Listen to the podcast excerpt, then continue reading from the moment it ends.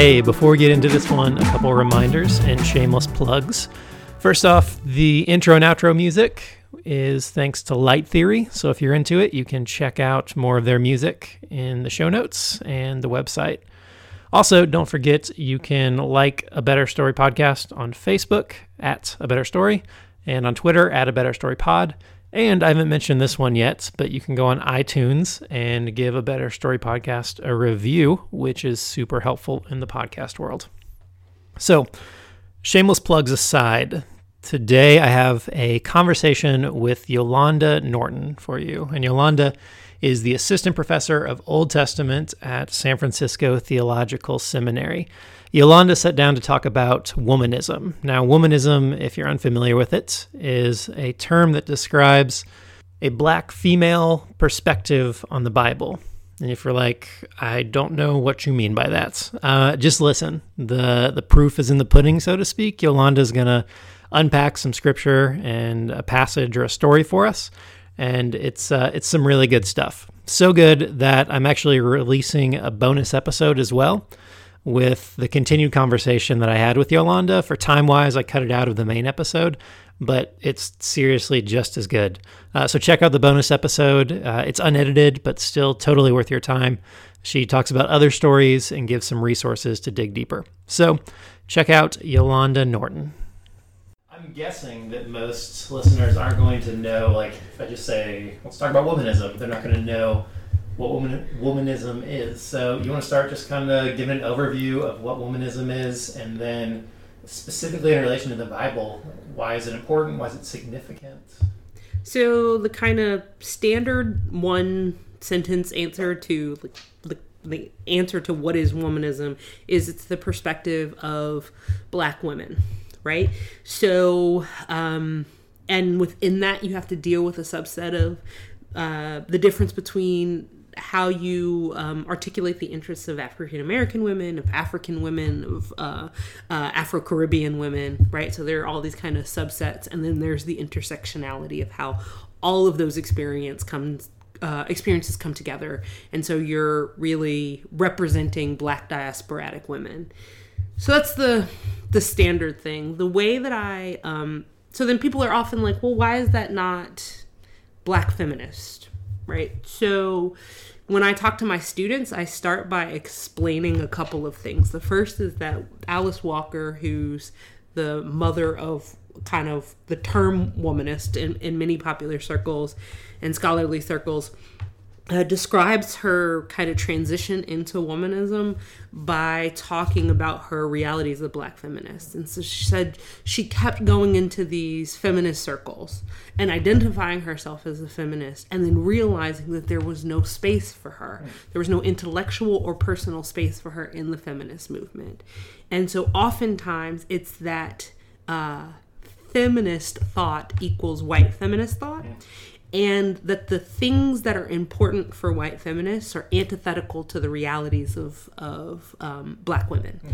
So the the the example that I give my students is that um, when white women were fighting for the right to work, black women were already in the workplace, mm. and they were often their workplace was often the homes of the white women who wanted to go to work. And so when this kind of right to work movement took off, it actually put an additional burden on black women to be in white homes more than they were in their own homes. And so it created um, a, a kind of tension in that way. And so these are the kinds of things that kind of put the the realities of the feminist and the womanist movement into tension. Yeah. I think people often will say, well, related to like the Bible, why don't we just read the Bible objectively? Uh, which I know is such a loaded question. Yes. Um, you know, if someone's running that through their head right now, what are your your thoughts on that one? So first of all, uh, the Bible wasn't intended to be an objective document. Uh, history is a subjective endeavor, right? So there, there are only certain people who get to tell the story. Um, and so, because history, in my opinion, is subjective in and of itself, and then we're dealing with an ideological do- document that is in itself both uh, theological and subjective, then there's no way to read the text objectively. So like so the first thing is we bust that myth Yeah. right like Yeah. wide open. And then we say from a woman's perspective, we say some of the things that are represented for an ancient Israelite context are oppressive to black women.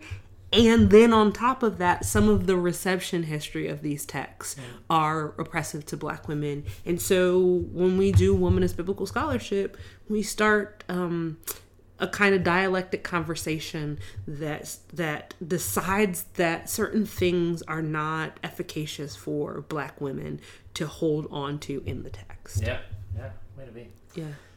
Well, um, I think people will probably be most helped by actually, you know, looking at some texts and seeing from uh, your perspective what you're, how you're reading them, what you're seeing in them, and drawing them out. So, you want to talk about some text for a little while and some passages? I can do that. Um, so uh, you know, I it's important for me uh, to start with the Book of Ruth.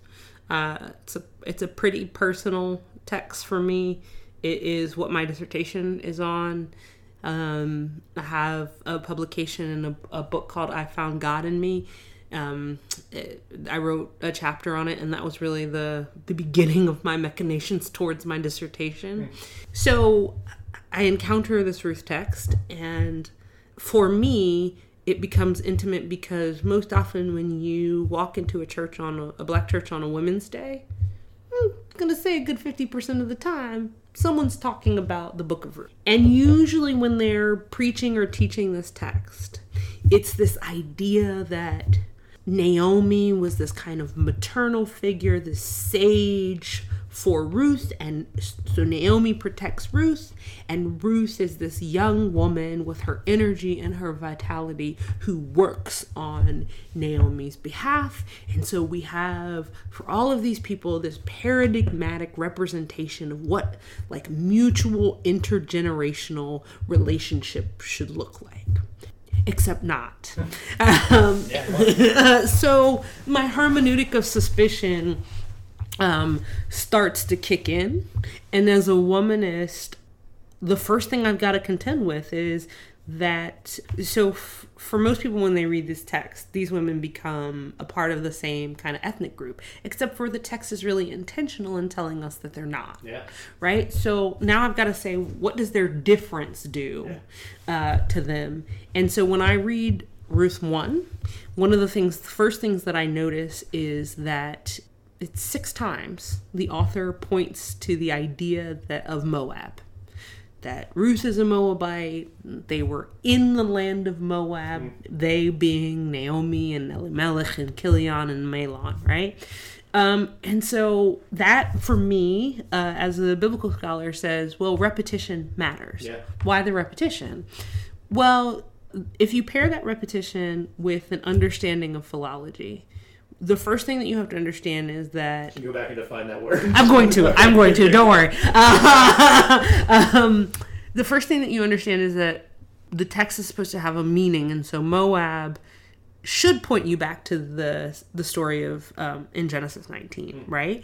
Uh, the story of Lot and his daughters, right? So this is where Moab comes from. They sleep with their father, and there is a, a seed, and so according to this story, Moab means from the father, right? It's the preposition mem in Hebrew meaning from, and av meaning father, so from the father. The problem is philologically, linguistically, right? When you do the grammar and the syntax, uh, that's bad Hebrew. That's not what it would be. And you have the question of why would the Moabites name themselves based on what's considered a bit of a, um, a perverse relationship? Yeah. And so, um, historically, we have some sense that during the time that this text was written, there was no Moab. We think they existed before. We think that there are some traces of them after. But during the time that this literature is being written, there's no Moab. Well, what does that mean? It means it's really easy to construct an enemy uh, in the literature that's not there in real life, right? Uh, so, why continue to name Moab in the first chapter of Ruth? From my perspective, you name Moab uh, that many times because you're you're setting the stage for the the oath that Ruth is going to take at the end of the chapter, right? Your people will be my people, your God will be my God. So now, if you read this text, all these things about Mo- bad things about Moab might be conjured, and then Ruth says, All of those things about my native identity I lay down for the sake of Israel. Hmm. Right? Because because in this this vow that she takes, Yahweh is supreme, Israelite is is the ideal, and her loyalty has been articulated. So, for me, when I read that, I think the biblical writer is trying to say Ruth is staking her claim as distinctly different than her ancestors my womanist take on that is to push back on that and say, actually, no. Maybe she is naming herself as loyal to Israel, but when she does this, what she does is set the scene for her to um, mimic the behaviors of her ancestors. Hmm. Because to to read what happens between Lot and his daughters as some kind of lustful, perverse relationship is a misunderstanding of what happened. Hmm. These young women, Lot's daughters, saw their people dying and they did what they thought was necessary to preserve their community. And that's the exact same thing that ruth does right? So where is maybe the biblical author wanted to say ruth is different from these moabites. In this way ruth is uh, it exhibits the power the strength the tenacity and the perseverance of a moabite.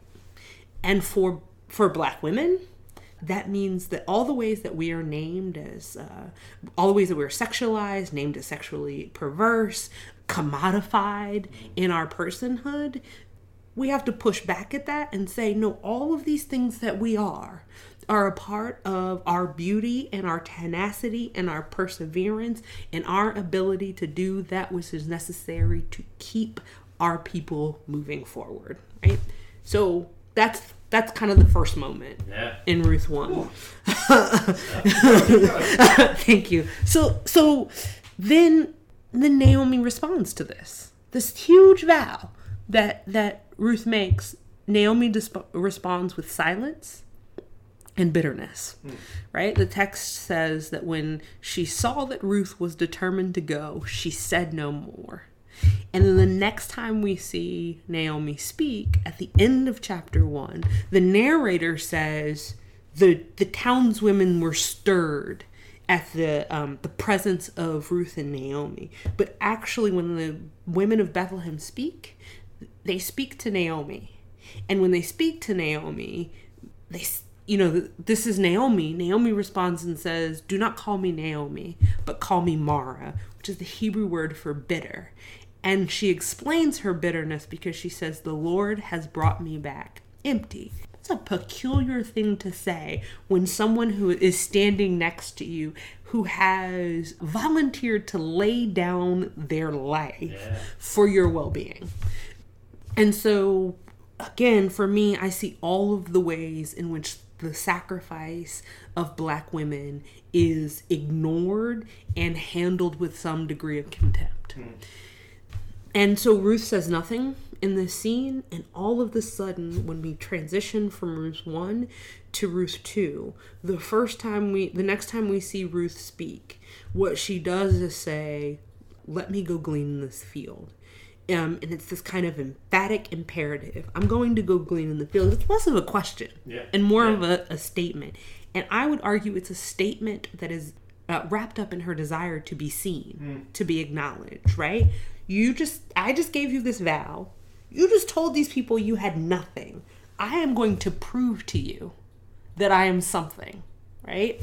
And so she she goes out and she uh, so she says this to Naomi and she heads out to glean in the field and to me this is probably the second place that Naomi fails Ruth because when Na- when Ruth says I'm going to I'm going to go out into the field all Naomi essentially says is okay like okay go but what we find out later in this chapter from Boaz is that it was potentially dangerous Yeah. for Ruth to be gleaning in this field. She happens to cross the right field, but there is all kinds of liability wrapped up in her being a Moabite widow Yeah. out here in the field. And so M- maybe it's because Naomi is ensconced in her own grief. Uh, maybe it's because she's apathetic to Ruth's presence. Maybe those things are interchangeable and you can't disconnect them. But either way, Naomi puts Ruth at danger, mm. and we have to be critical of that moment. Yeah.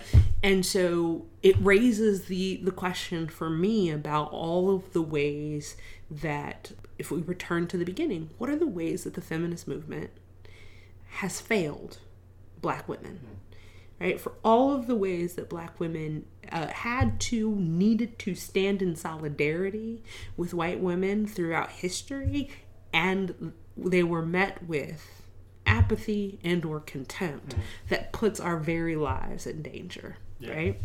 And so so we see this kind of failure on Naomi's part, and in spite of that, uh, Ruth, you know, ends up in the right field, encounters Boaz, and uh, returns home to Naomi with this bounty. And Naomi's response to this bounty is like, oh, this is great. But then her next move is to essentially pimp Ruth, yeah. right? Put on your makeup, anoint yourself, and go to the threshing room floor. And so she essentially she sends her into yet another dangerous hmm. situation, right? We know from the text that the the, the text says that the men on the threshing floor were eating and drinking, right? So there's some sense, both in the text and historically, that what happened was men on the threshing floor separating the wheat from the chaff. And as they're doing it, or after they're doing it, they're becoming drunk. Yeah. So and what we know kind of archaeologically about uh, threshing floors is they're pretty open spaces, right? So there's not really a whole lot of covering for Ruth. It's dark. These men are drunk. So the likelihood that she could have been uh, sexually assaulted in this moment is high. There's even a, a, a strong possibility that Boaz, in his drunken state, could have sexually assaulted her. All of these things are uh, ostensibly uh, irrelevant for the author and for Naomi in the text. And yet Ruth persevere, right? She goes to the threshing floor. She secures this relationship with Boaz. She's named by Boaz as an Eshet Chayil, a, worthy woman. Um, some might translate that as a woman of power. Mm. And Boaz goes and he he interacts with the person who is supposed to be Ruth's, uh, actually Naomi's next of kin, and inherit this this land and this person of, of uh, Naomi uh, at the gate. And the the Mr. So and so is what we call him because the mm-hmm. text never gives him yeah. a name, right? At first is willing to acquire the things associated with Eli Elimelech until he realizes that in doing that he has to acquire acquire this Moabite woman, mm. which again shows us how tenuous the relationship yeah. between Israel and Moab is. So Boaz kind of through this kind of inductive process tricks this next of kin into showing himself as is not faithful and marries Ruth. Right? So he he he marries Ruth and Ruth has a child. And the next time that we see the women of Bethlehem, right? We've seen them at the end of Ruth 1. We see them again here at the beginning of Ruth 4. So they kind of bookend the text in some ways what they say is is fascinating and most people miss it. They say, "Blessed be Naomi, for the Lord has given her a child." Wow. Right? And they call Ruth faithful but the child and the blessings are Naomi. And so for me, what's important about this is the ways in which we talk about the social surrogacy of black women. What are the ways in which black women are compelled into dangerous situations to give birth to things in life that are then commodified and owned by white women? Mm right? And so Ruth, in some ways, it continues to be marginalized on both ends of the story, and it begs the question for Black women: How long? How long are we going to continue to walk into situations that ask us to be social surrogates for other people in hopes of getting some affection or care in public space and continue to be rejected and call that that rejection a blessing? Mm. And so for me, these are the things that, that that complicate a reading of this text and complicate it in particular for the the livelihood of Black women. Yeah, that is so much richer and more in depth than the sort of like I was always taught Ruth as sort of either this like romantic story or maybe like a sister to the traveling pants kind of thing Right. where these two women have this companionship and it ignores all those dynamics of power and ethnicity and the nuances of it. I mean, it's just missing so much. Yes, yes, and and when you ignore them, it's dangerous. Yeah. yeah, Yeah. And it allows the sort of abuse that we've seen throughout history continue to occur because it's read from the position of power. Right, right, right. So as you look at that story and it's it's clear it's um, moving you and empowering you it sounds like Mhm. what do you see it doing as you look at culture and the situation of particularly American culture today does it guide you does it direct you in any ways Um, so again, it says to me. So when I think about this again, I think about the some of the tenuous relationships between black women and white women in our current climate, right? And we saw some hints of this come out in the most recent election, and even in the wake of that, right? When when there was the the the big women's march that came out, right? the idea that women of color were still having to fight and mm. push for intersectionality as if um, the kind of sexist comments that uh, Donald Trump made did not have an adverse effect on women of color, right? As if our lives were not at stake in this, but but that the original planning of this march is, was very whitewashed, right? So I see things like that. I see this text come into conversation even in the Black Lives Matter movement, right? So it's that. So ultimately, the Ruth story ends up being about Boaz and uplifting him as this kind of ideal man, and Naomi. The text has little to nothing to do with Ruth. She's not given emotion. We don't under, we don't know what she's thinking as she's doing these things. She's just doing them. So when we think about the Black Lives Matter movement, by and large, this movement has become a movement for and about black men. Hmm. But it is held up by and large, and it was started by Yeah. black women, right?